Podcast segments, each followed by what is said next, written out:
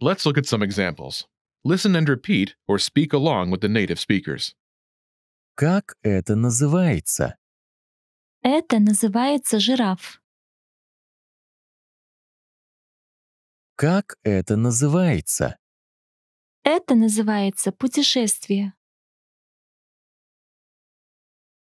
Как это называется?